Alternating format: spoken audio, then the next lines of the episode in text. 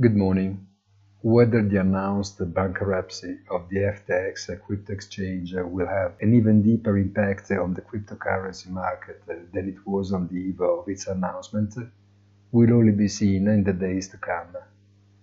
But more than an alarm bell, it promises to be like an air raid shelter siren because no one knows the cascading effects that these situations entail as we understand who has been actually embroiled and to what extent in the financial disaster.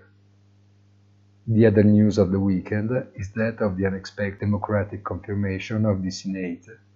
That certainly heartens President Biden, who can also flaunt his personal contribution to the success of the Ukrainian counteroffensive and the recapture of the city of Kherson. In the absence of data or events of the agenda, excluding contingencies, today opens like a blank sheet where everything can be written as well as its opposite. Have a nice day and please visit our site easy-finance.it.